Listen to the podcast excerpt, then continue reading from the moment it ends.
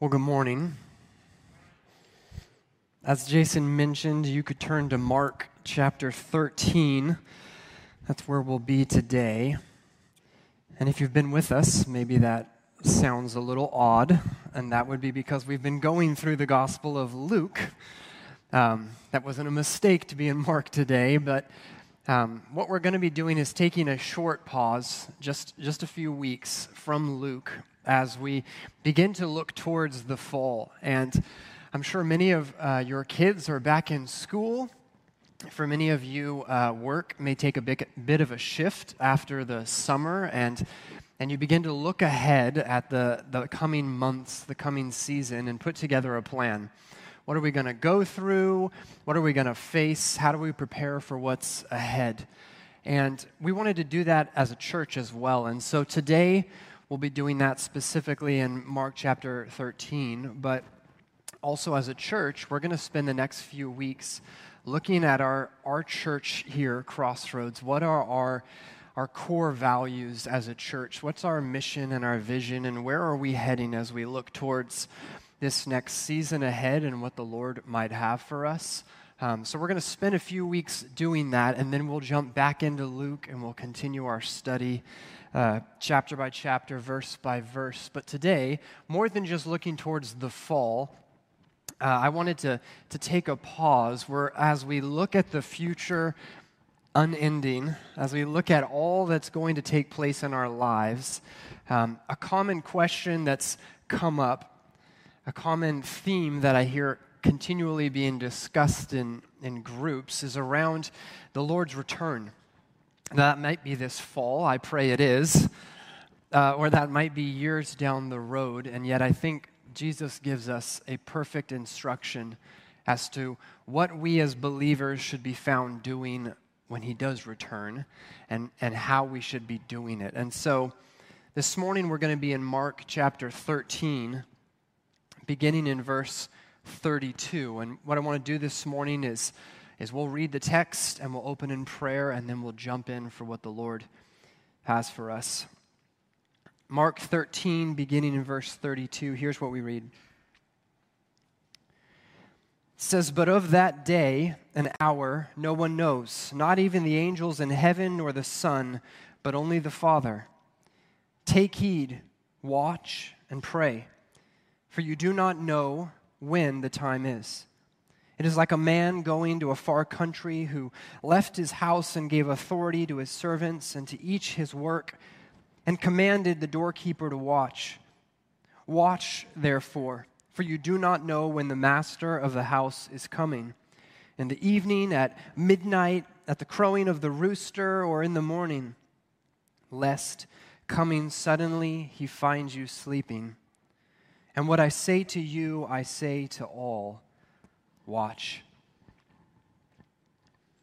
And Lord, as we come before your word this morning,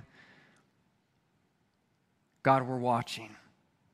Lord, we're expecting that you're going to speak to us today through your word because your word is alive, because your word is powerful, because your word endures forever. God, we pray that you would Speak to us this morning.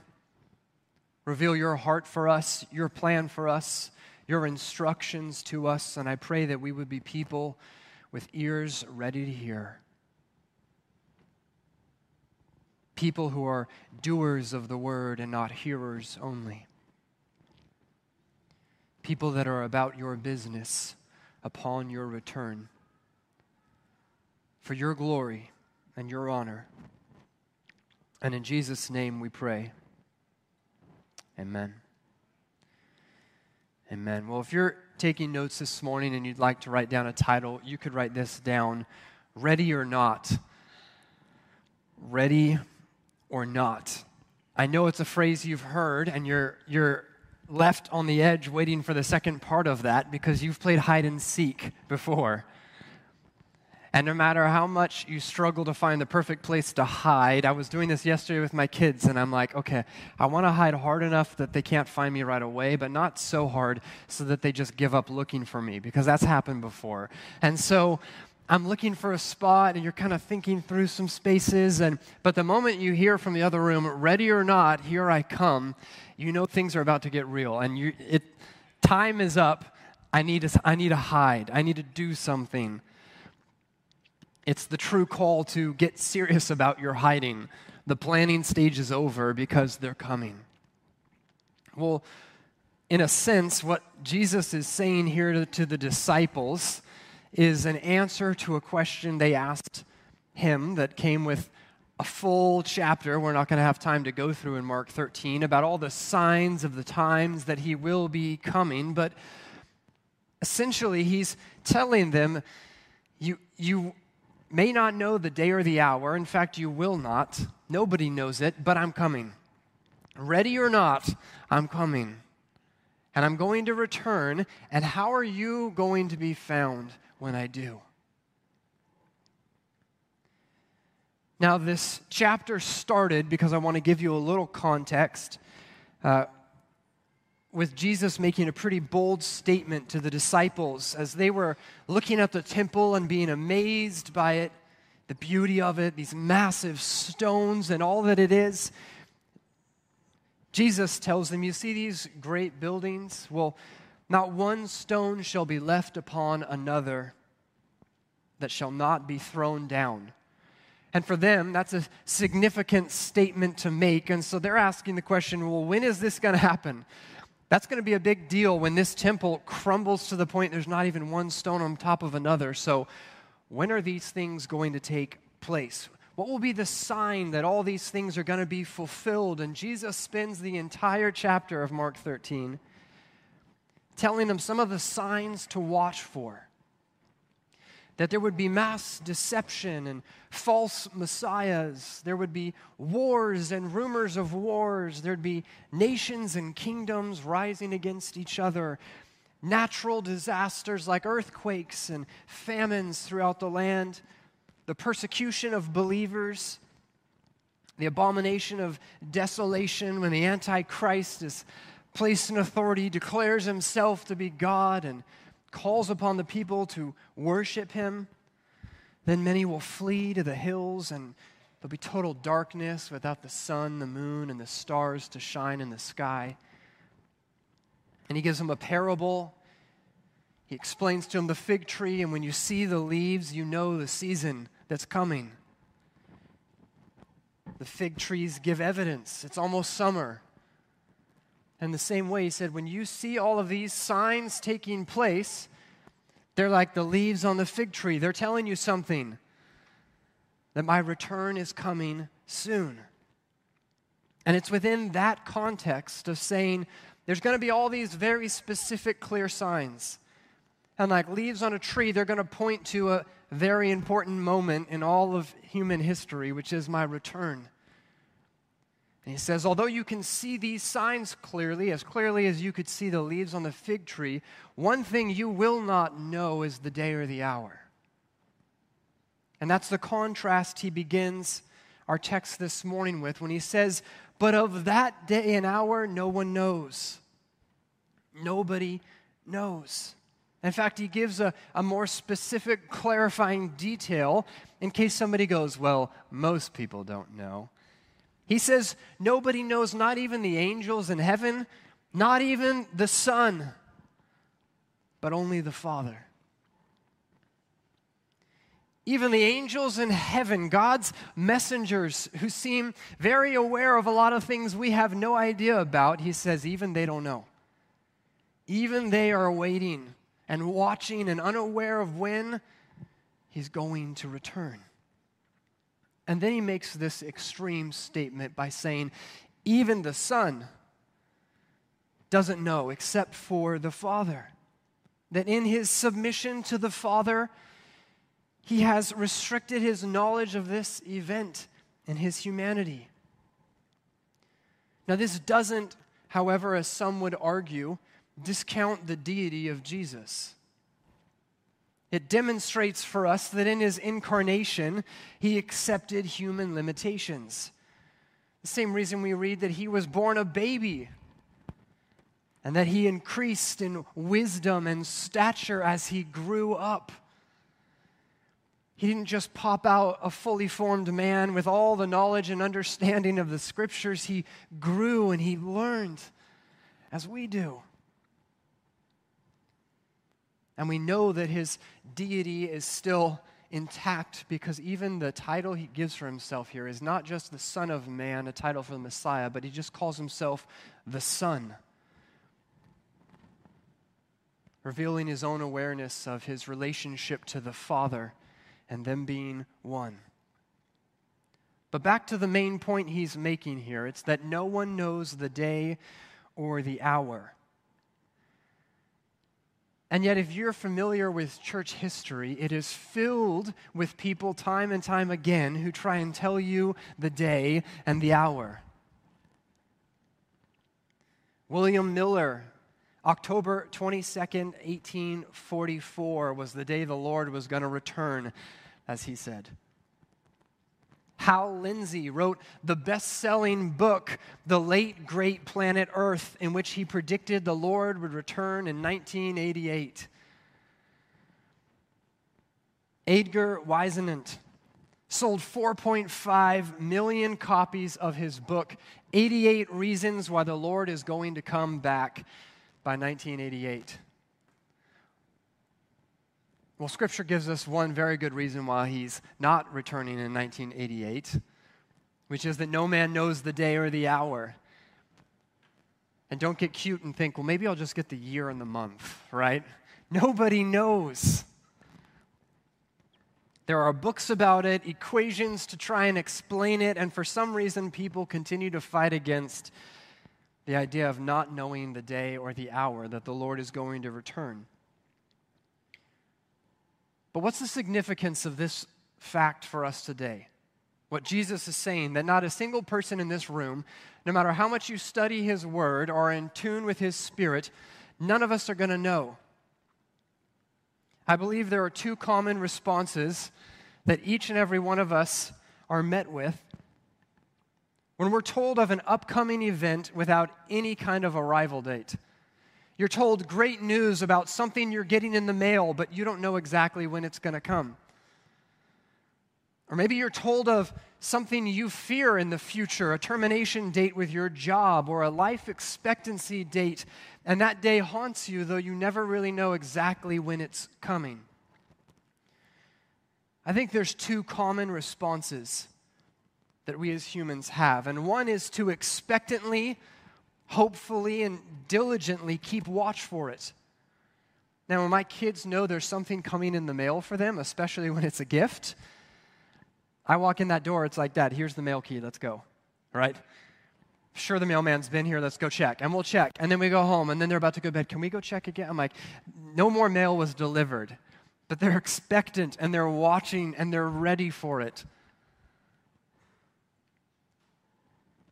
Or, and perhaps more commonly, especially if it's news we're not too excited to receive, we walk away apathetically, even, even lazily, and we distract ourselves with other things. It'll come when it comes. I have no control over it, so whatever. I'm just going to put it out of my mind and distract myself with something else until it shows up.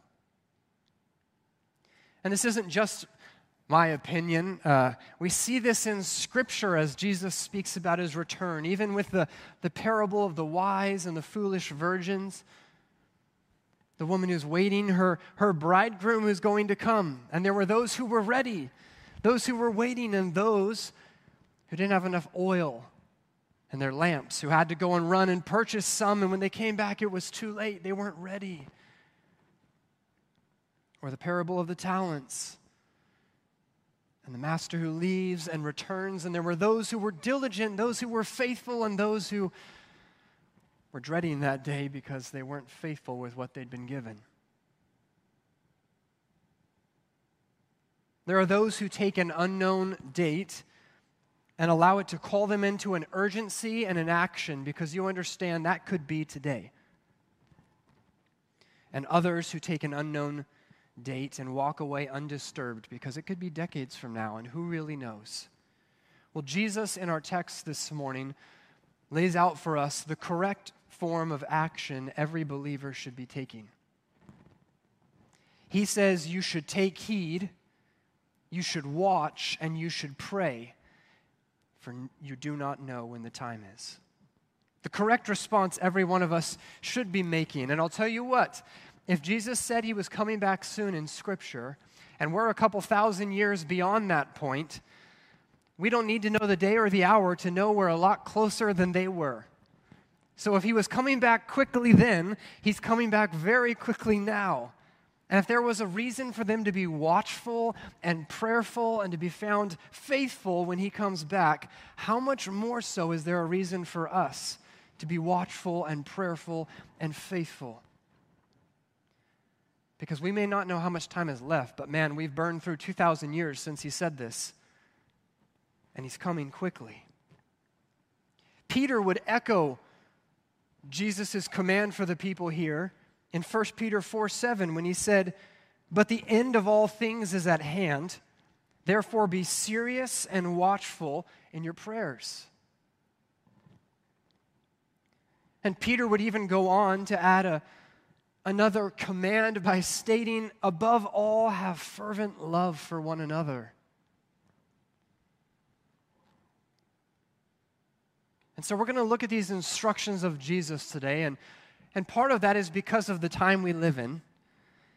And when we read all of the descriptions in Mark 13 of everything that will take place, you begin to look at that list and you can just kind of check it all off, can't you? You're like, okay, well, we, we see that happening. Well, yeah, we see a lot of that taking place. Yeah, rumors of wars, yes. Natural disasters, absolutely. Mass deception, that's happening. Like, you can just go down and go, wow, Lord, you could really come at any moment. But what often happens, unfortunately, is that a lot of people, even within the church, begin to go, Yeah, but nobody knows. I don't want to get caught up in all of that. And they just ignore it altogether. Or others who get so invested in this topic that any new advancement in technology is the mark of the beast, right? It doesn't matter what it is. It's a new toothbrush, and it's like, Don't you dare buy that. It's $66.66. Don't touch that. Stay away from that. I think there's a better method for us if we take the biblical approach here. Say, Lord, what did you call us to do? How did you call us to act as we see that day approaching? And the first thing he says is, well, you need to take heed. You need to look. You need to beware. You need to take care because this is serious business in the eyes of Jesus. Because we can look at Scripture and see all that's going to unravel when He does return and the, the church is caught up with Him, and then the tribulation period that will take place. Things are going to get intense very quickly. And eternity is on the line for people. And so He says, You need to take heed. It's not something to joke about, it's not something to toss aside as if it doesn't matter. It's certainly not something to ignore or forget. Like trespassing on private property or walking up and approaching an electric fence, there's a sign that rightfully calls you to beware. Because grave danger awaits the person who doesn't. Jesus here is saying, Man, that day is coming and you don't know when it is. And we all live like tomorrow's guaranteed. I'll put it off for tomorrow. Yeah, maybe I'm just waiting for the right moment. Maybe next week, maybe next month. Yeah, eventually I want to get this thing out of my life. I want to do better in this area. I want to grow in this, but you know, I'm just pretty busy right now. We all treat time like it's never going to run out. We all talk about Jesus' return like, yeah, I know he said he's coming back quickly, but you know, maybe that's like my, my children's children's time. Instead of embracing the reality that it could be today, it could be tomorrow. And when you begin to think in those terms, like if all I had left was today, you begin to rightfully so take heed and be a little more serious about the decisions you make and the conversations you have and how you go to, to sleep at night because if I close my eyes and I never opened them again, there are a couple things I need to share. There are a couple things I need to do first. He says that we need to take heed, and then he says that we need to watch. Because you don't know when it's happening, you need to watch. You need to have your eyes wide open. You need to be looking at what's happening around you. Some of your variations of translation might say, be alert or keep watch. The word literally there used means to lie awake or to be without sleep.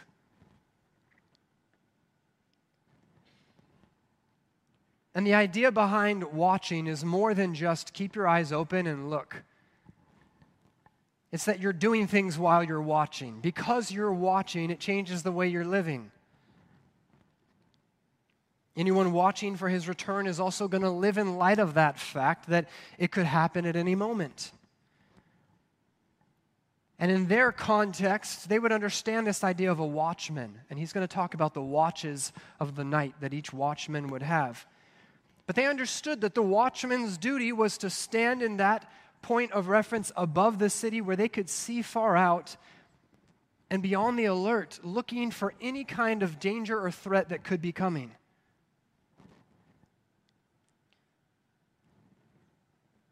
Others might go to sleep, not the watchman. It's his duty. He needs to keep his eyes fixed outside of the gate. Others might be distracted and have conversations, but not the watchman. He's got a duty. And other lives are counting on him to be watchful. Others might take a break, go on vacation, not when your job is to be the watchman and you are in that position. Your job is to remain watching. Well, you and I are told by Jesus to be watching, and we cannot afford to stop watching and expecting the Lord to return soon. Because what happens when the church stops looking for his return is we stop living like it could happen now, and it removes the urgency that is necessary in our lives. Far too many of us are putting off things we know the Lord has called us to do because we've lost a sense of urgency. We stopped watching. We've stopped expecting him to, to return at any moment. And so we put off what we should have done today till tomorrow, and the next day, and the next day. And the enemy loves to get you to just put off till tomorrow what you should do today. Now, the watching here is not so you can predict the day or the hour, okay? We've already looked at many that have tried to do that. That's not why he wants you to watch.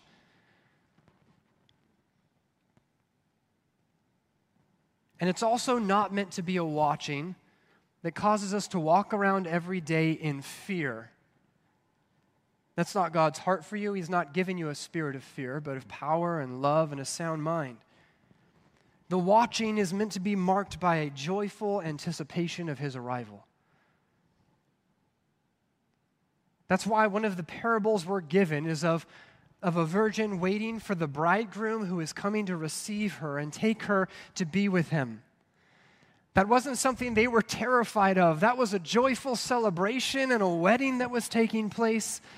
And so there was an excitement around it. That's how we should view the return of Jesus.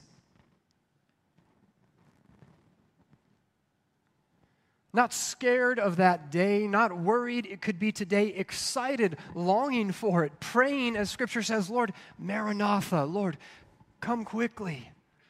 We want to see you, we want to be with you.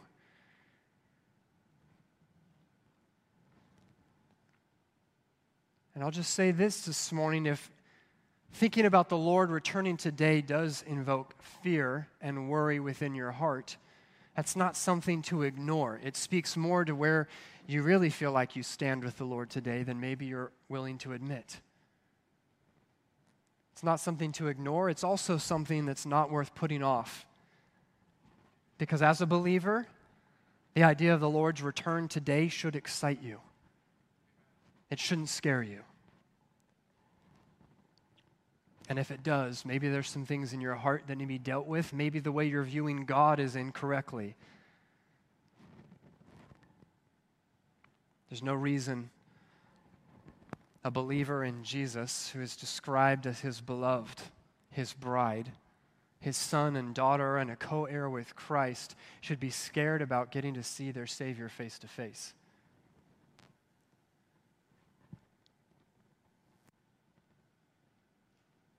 But there's a healthy urgency that comes with keeping your mind on the return of Jesus that many of us have lost and need to regain this morning.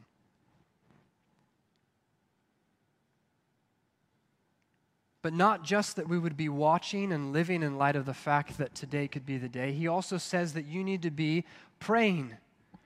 You need to take heed, you need to watch, and you need to pray. You need to be in conversation and communion with the one who's returning. Don't be distant and silent with God while you wait. We've been given a direct line to communion with the Father where we can boldly come into the throne room of grace because of what Jesus did. So let's access it. If Jesus is returning today, I would much rather be found already having a conversation with him when he returns than not. Do you know what's really awkward? When there's a person you haven't talked to in months, and then you see them somewhere, and you were supposed to call them the next day, or you were supposed to hang out, and you're like, oh, this is weird. hey, uh, sorry about that.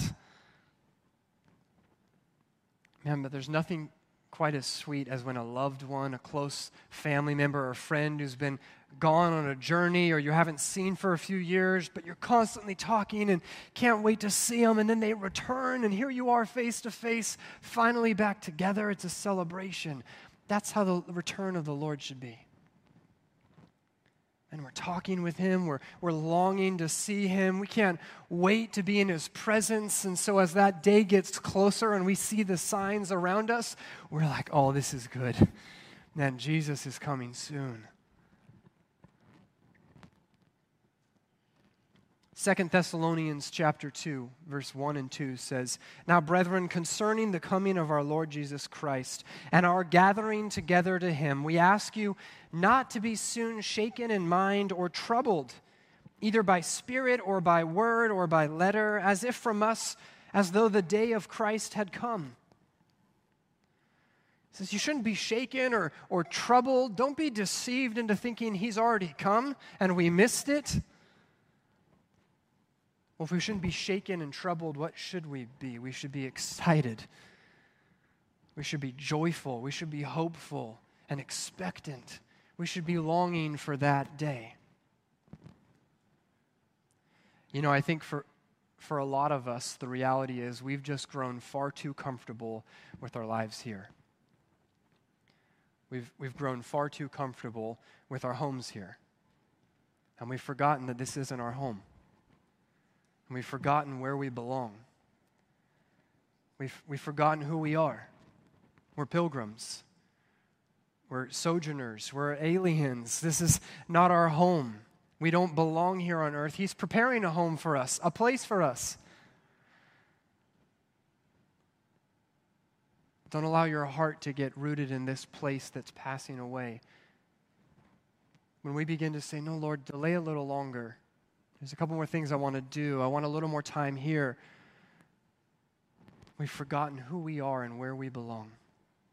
And also, we've misunderstood how much better it is to be with the Lord than it is to be here. Because Paul said, Man, I long to be with the Lord. It is far better for me to depart and be with Him. To be absent from the body, it's to be present with the Lord and the glory that will be revealed in us, it's not worthy to compare with the suffering of this present moment. Then what would it look like in our lives if we longed for heaven the way he describes it?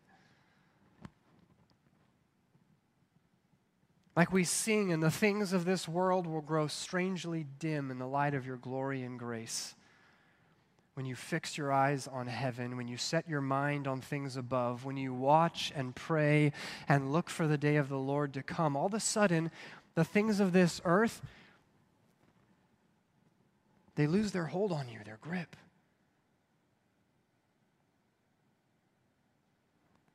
You begin to see things rightly. It's just money. It's going to burn away. It's going to be gone. I'm not taking it with me to heaven. It's just a car. It's just a home. My reputation, I care more about how I'm viewed in the eyes of Christ than men. So I'm missing out on that game or that show or that moment or experience. But if I'm gaining far more in Christ that's eternal, it's a good trade.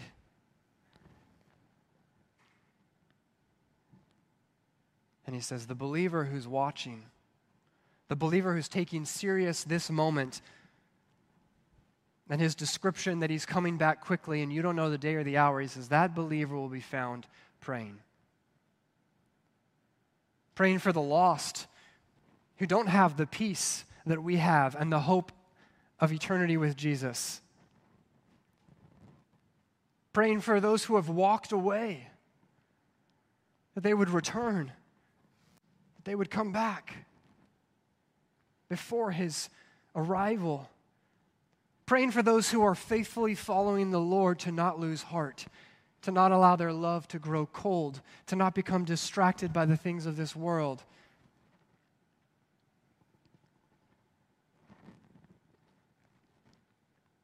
Jason mentioned we saw a video of the Women's Prayer Summit that's starting.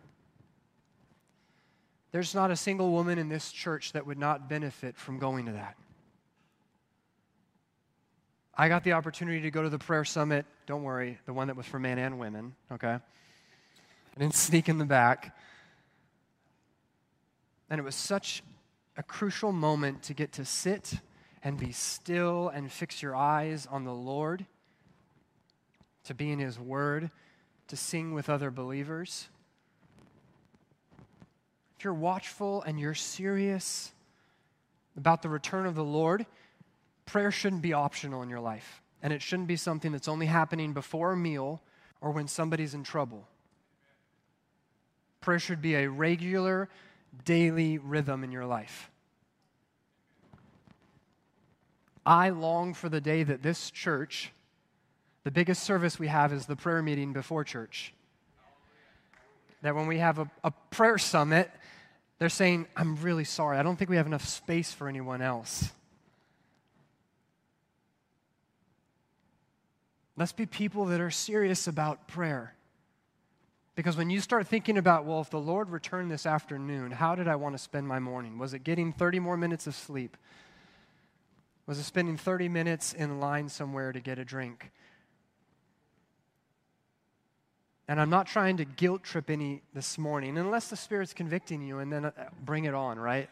All the more. But we need to be people that are serious and watchful in our prayers before the Lord.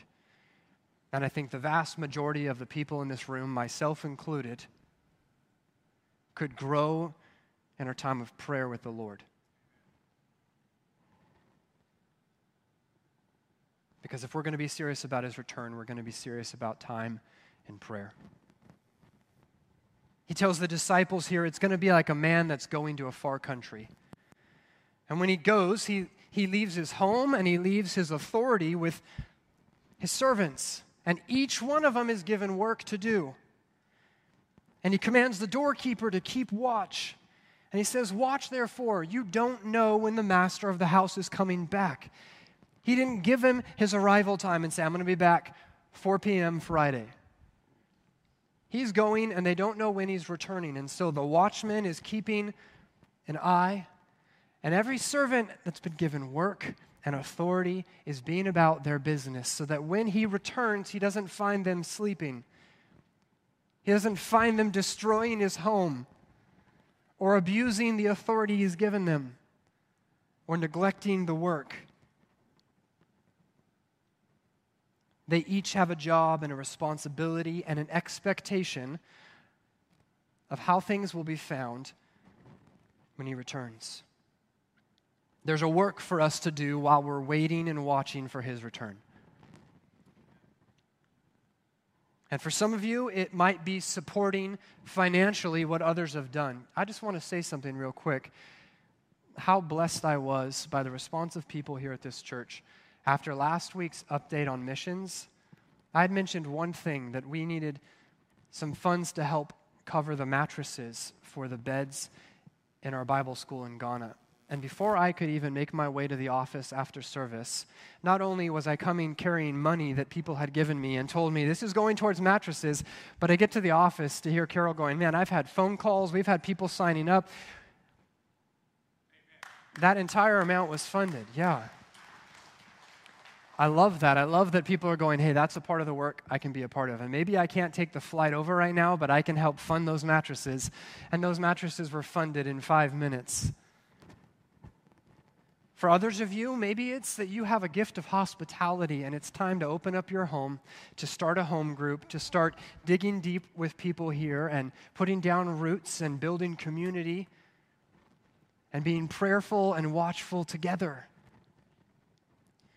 For other of you, you're already laying down your life.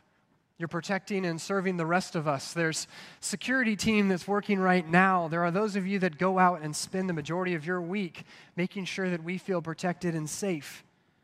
For some of you, it's teaching and it's educating and preparing the next generation. Maybe it's the work of a deacon. You're working with your hands, you're using your trades and skills to help alleviate the work of those who can't do it themselves. You're helping alleviate some of the work here so that I can teach. But make no mistake, each and every person in this room has been given a work by God. And He's given you authority necessary to accomplish that work. He's empowered you by His Spirit as a believer, and He's expecting you to be faithful in that work.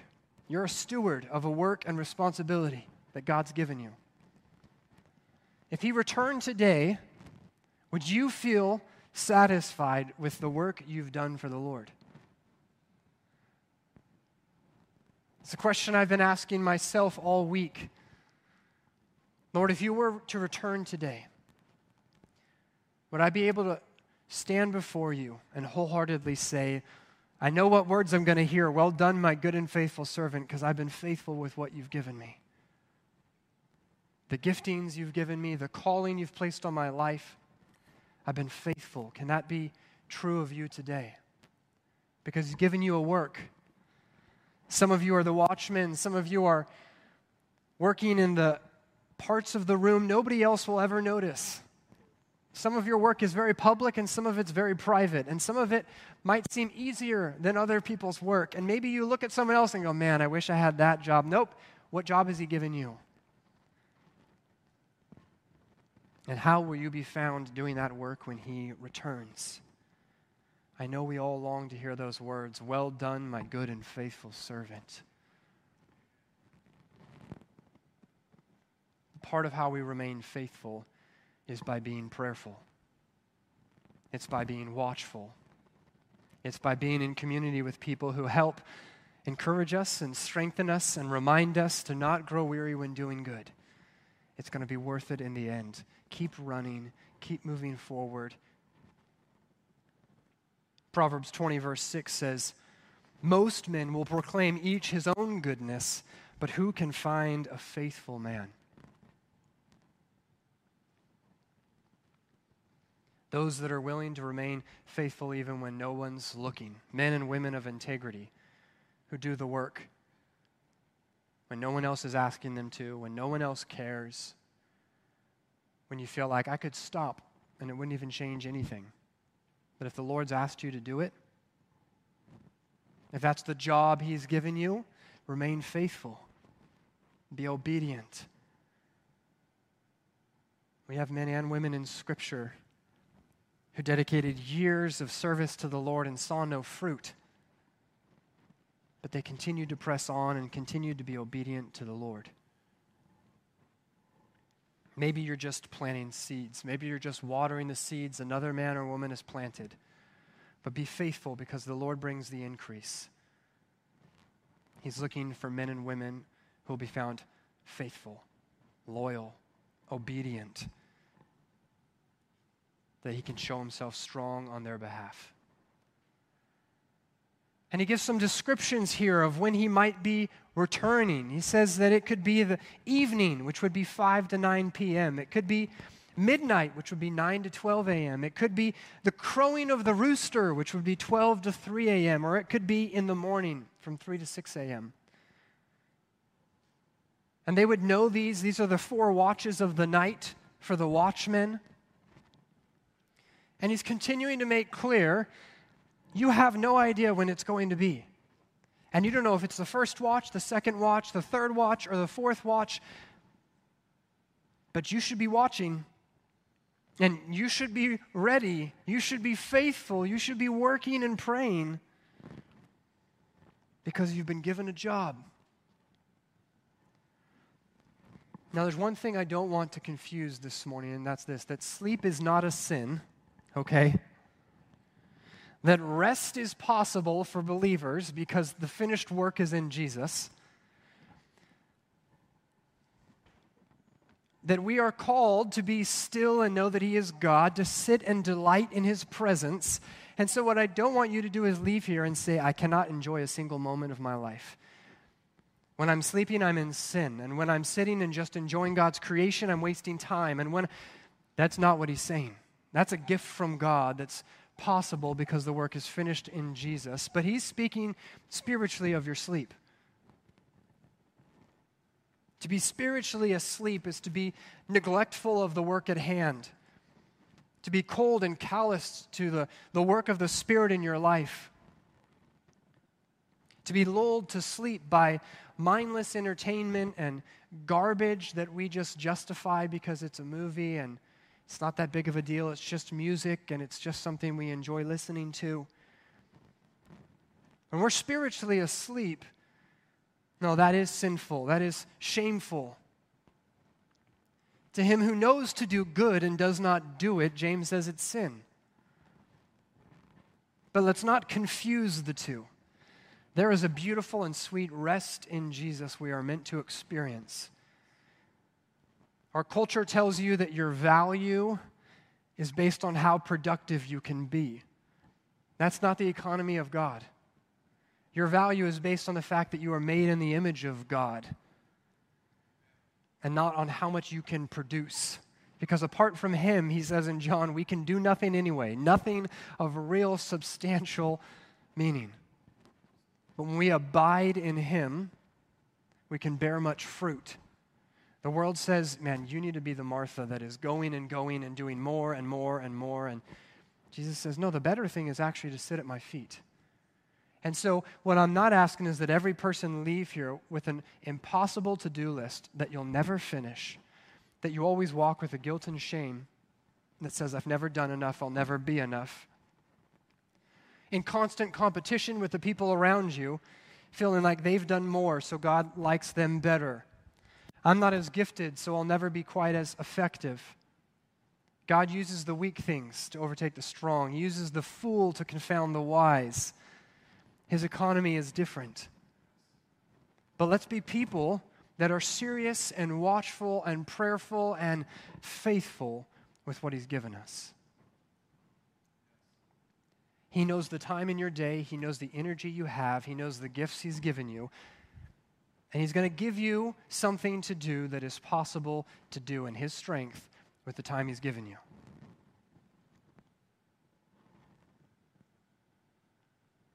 Luke 21 34 tells us to take heed to yourselves, lest your hearts be weighed down with carousing, drunkenness, and cares of this life, that the day come on you unexpectedly. Don't allow the cares of this life to weigh you down. You get so caught up in the news and social media with every single rumor, with every single new theory and idea about what's going on behind the scenes and all the corruption that's happening we can't know about. And I'm not saying be ignorant, but what I am saying is don't allow those things to weigh you down and forget the greater picture.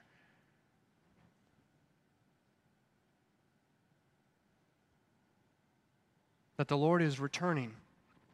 And there is a greater mission than you being on the in and on the know of every single thing that's going on in our country and our world today. It's to make sure that you're in tune with the Spirit of God, to make sure that you're walking in the will of God, and to make sure you're sharing the gospel of Jesus Christ to a lost world that desperately needs to hear it.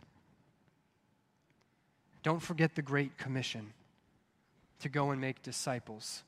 Because he'll give you a specific work, but that's a general work for each and every person in this room. That we should all be fulfilling the Great Commission. And he ends it with this, saying that what I say to you, I say to all. So for those of you who wanted to sneak out the door and go, yeah, those disciples, man, they had a lot of work to do.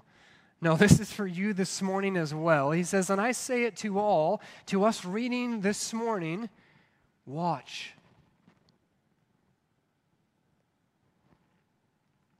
The same command he called the disciples to couple thousand years ago, he's calling you to this morning watch. Now, I went this weekend with a good friend, Seth, who's sitting up above, but we went dove hunting. I say we because he's the only one that got any dove, so I just more went dove watching. But we went dove hunting this weekend. And you got to watch for those little sneakers, right? They are quick and they're not easy to see.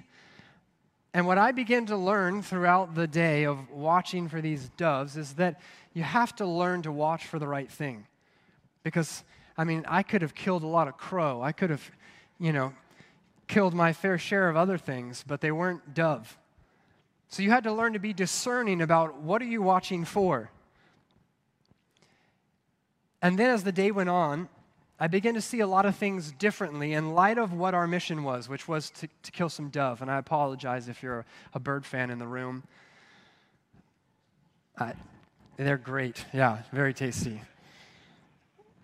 But when we begin to see a car go down the road, I wasn't thinking, I wonder what kind of car that is. I wonder, you know, how many miles are on it and what year it is. I wonder what their gas mileage is like. When I saw a car and I'm thinking about it through the lens of we're dove hunting, it was like, okay, I can't shoot in that direction right now. Or when I saw water or a bunch of brush, I wasn't thinking like, I wonder if that water is swimmable and drinkable. I wonder what the temperature is in that water. No, I'm thinking, okay, there's water, so there might be dove around here. There's brush they might come out of. When we saw a tree line, I wasn't saying, what kind of trees are those? I wonder how long they've been planted. What was, what's the agriculture like in this area? And I'm thinking, okay, there's a tree line where we can stand and we can hide and not be visible as they fly over. Everything you're looking at is through the lens of what your mission is. And also, what I begin to notice is that I was ruined the rest of the day on the drive home and the next day because I'm washing my car and then I start talking with a neighbor. And you know what flies over my head? Dove. and I was, I don't even remember what the conversation was anymore because I'm like, right? Like, I, I've been so tuned now with looking for the dove. And I'm driving down the road and oh, there's a dove. And oh, there's a because you begin to train yourself to be watching for it, and it begins to change how you look at everything else. Now, the longer I go without watching for a dove, I drove here this morning and couldn't tell you if there was a single dove in the sky because I've gone a couple days without practice. Well, the same is true in what God has called you to do to be watchful. If your mission is the Great Commission, as it should be as a believer, and you're called to make disciples and to be faithful with the work He's given you, to preach the gospel, to be faithful with the work He has given you and equipped you for, then you view everything else in light of that mission. So the inconvenient neighbor who keeps coming over and asking for things, that's not an obstacle to the things I want to do today. That's an opportunity for the mission of God.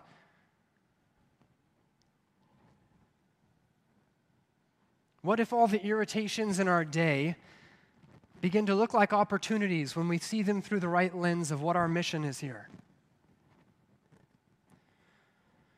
What if the headlines in the news we're less likely to spin us out of control because we know who's ultimately in control and that this is all part of his plan. What if the trash TV and the mindless entertainment that robs way too much of our time became less appealing? Because my time is limited and I want to redeem it.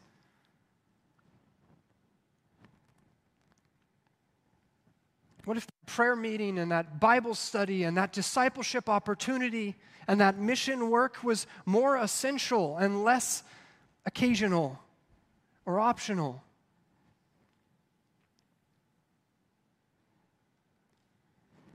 Church, he's coming back quickly. And none of us know when. But let's be a people that are ready. Let's be people that are taking it serious. Let's be people that are watching and are praying and are being faithful with the work He's given us. So I invite the worship team to come back up. Psalm 90, verse 12 says, Teach us to number our days that we may gain a heart of wisdom.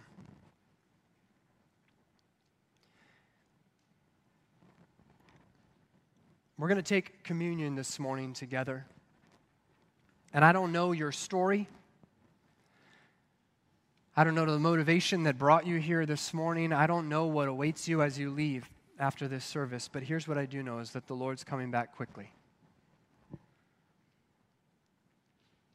And if we're going to be watchful and we're going to be serious and we're going to be faithful, it starts right here and right now. And for some of you, if you don't know Jesus, don't delay to change that. You've got an opportunity right here and right now this morning to give your life to Jesus so that you're on the right end of that return. So that when he comes back, you can be excited and, and hopeful of that return. Now, make no mistake, if you don't know Jesus this morning, you have a, we, a reason to fear that return because Scripture describes it as the great and terrible day of the Lord. Well, when you're a part of His bride, the church, now that's a great day we long for. If you're not, that puts you in the power of darkness at enmity with God, and you have a reason to fear the wrath that is coming. And if you think things are bad now in our world, let me tell you, it's not even scratching the surface of how bad things will get. So you have an opportunity this morning to give your life to Jesus, to surrender your will and your way to His, to admit you're a sinner, to confess and repent of that, to die to yourself, and to live for the Lord. Now, He's Lord of all, whether you acknowledge it or not, but you have an opportunity to be a servant of Him who finds favor with him and forgiveness because of the finished work of Jesus on the cross that we're going to take communion to remember today. But also, I want to get an invitation to the believers in this room who are in Christ and yet have grown cold. You're not watchful and prayerful. You're not looking for the day of the Lord and redeeming the time. You've become apathetic towards it and distracted with other things. You're sleeping spiritually. And where there was once steady growth and maturity and heading towards Christ and spending time in communion with Him, you've seen yourself leave your first love and be content with lesser things. You've place too much of your heart and your desires in the things of this world and not in the things of the Lord. And the ministry opportunities that once excited you just feel like they're pulling you away from what you really want to do. This morning, I want to give you an opportunity as well to respond. Because if we're going to be serious and watchful and prayerful out there, it needs to start in here with the family. So, first and foremost, before we take communion together, I want to ask is there anybody in here who does not know Jesus as their personal Lord and Savior that needs to make that decision today? And if that's you, you can stand up, you can raise your hand where you're at, but we want to pray with you. And I'm not going to try and force you coerce you, that's a work the Spirit of God has to do in your heart. But if that's you, this is your moment.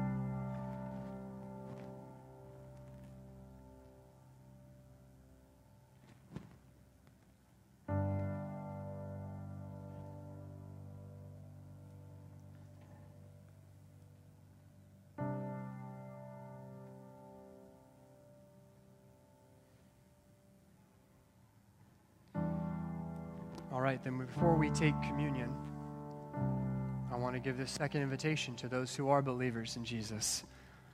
And to those who this morning need to acknowledge where there should have been an alertness and a prayerfulness and a, a watching and working, it hasn't been taking place. But today you want to change that and you want to start redeeming the time. I'm going to ask you to stand up where you're at. And not so that we can shame you or point the finger at you, but so that we can come alongside you as brothers and sisters in Christ. So that we can leave this place a body, a unit, a group of believers that have one mind and a unified purpose in Christ of what we're living for. And we're not going to get distracted with the cares of this world and the things that are passing away. We're going to keep the main thing the main thing. Is there anybody else before we pray that needs to stand up? You know if he's tugging on your heart.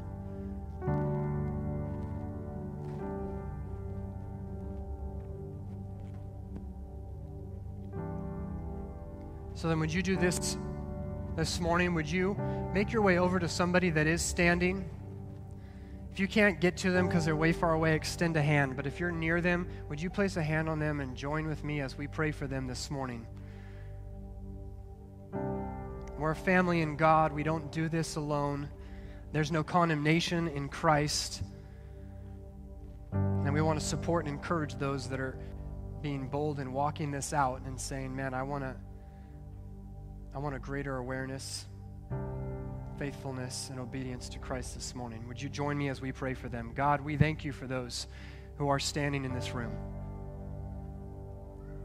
Lord, we thank you for those who are willing to admit where they're not where they feel like they need to be with you. And Lord, you know exactly what that is. And you're so good that your Holy Spirit has revealed that to them and and is drawing them back this morning. And God, we pray where the enemy wants to bring guilt and shame, that you would remove it. God, we pray that you would fill them with peace and joy and a hopeful expectancy of your return.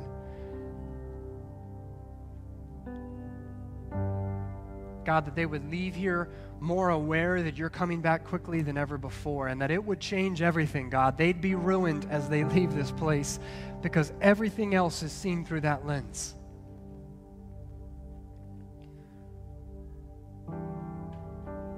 Lord, the work that they were doing, complaining, frustrated, annoyed, or apathetic about that was done for you would now be done with excitement and a greater fervency and excellence and diligence because they're doing it for the Lord.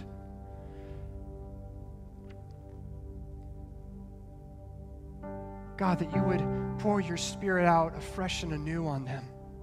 And that this wouldn't be a work of their own strength that they go out and burn out trying to do. But there would be a greater effectiveness and discipline and discernment and power because your spirit is equipping them for it.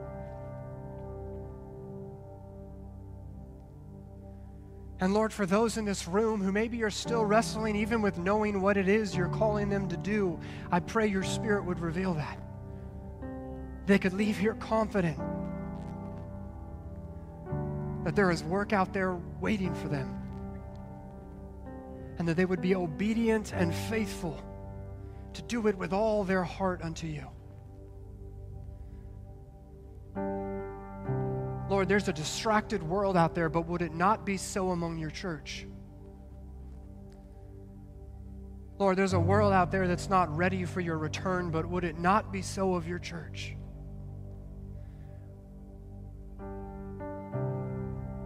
Lord, remove the things in our lives that are stealing our focus from you. God, remove the things in our lives that are stealing our affection from you.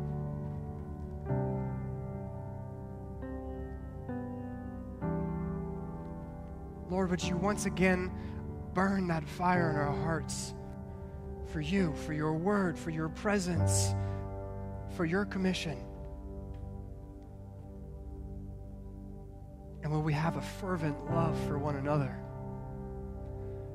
in all that we do? And it's in the name of Jesus we pray. And all God's people said, Amen.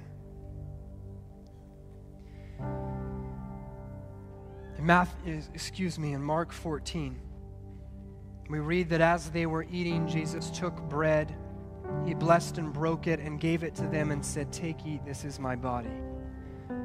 And then he took the cup, and when he had given thanks, he gave it to them, and they all drank from it. And he said to them, This is my blood of the new covenant, which is shed for many. Assuredly, I say to you, I will no longer drink of the fruit of the vine until that day when I drink it new in the kingdom of God.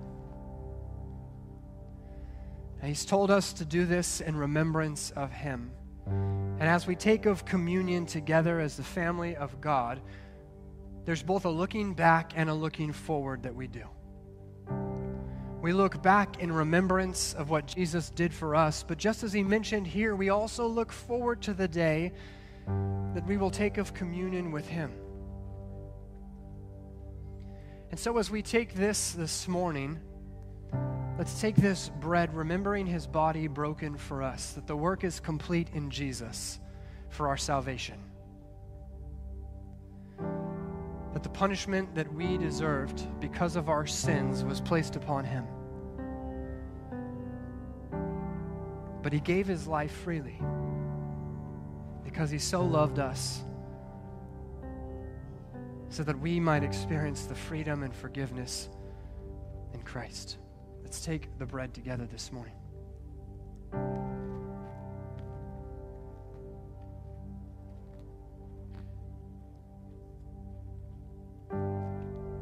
Thank you, Jesus, for your body.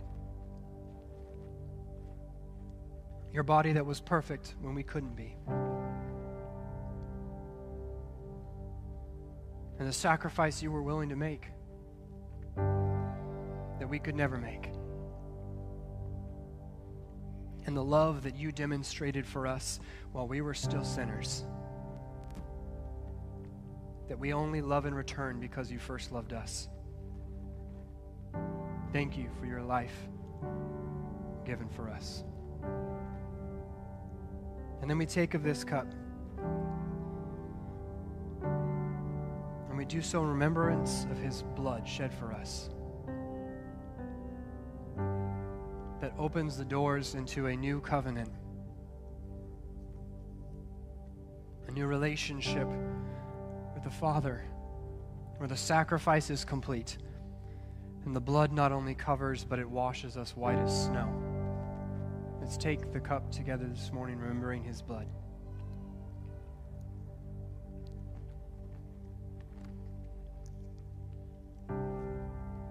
Jesus, we love you. We thank you for your blood shed for us. We thank you for the forgiveness we've received, the new covenant we can enter into, the access to the Father, and the hope of heaven, all made possible by your sacrifice. And Lord, as we look back to see what you've done. Lord, we also this morning want to look forward to what you're going to do. And God, we want to be found faithful when you come. Lord, we long for that day. Lord, we ask that you would come quickly, but Lord, we also pray that you would empower us to be faithful today with what you've given us. Lord, we've wasted so much time, but we don't want to waste any more. God, so many days we have gone expecting tomorrow to come. But Lord, we want to live and redeem the time we have today. This is the day that you have made. God, we're going to rejoice and be glad in it. Show us what you have for us today. And it's in your mighty name, Jesus, that we pray. Amen.